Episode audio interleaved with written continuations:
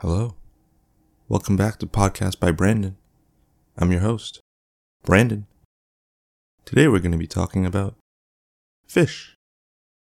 Fish are fun little creatures. They live in the water, they breathe in the water, and they also poop in the water. Kinda gross if you ask me. Conveniently enough, they're also excellent swimmers. I wonder where they learned how to swim. Michael Phelps? Maybe. My favorite fish is the anglerfish. They have a little light bulb on their head to attract prey, which I think is neat. They're also really ugly, which I don't think is as neat. But hey, who am I to judge? Beauty is subjective, everyone. The biggest fish in the world is the whale shark. They can grow up to 62 feet.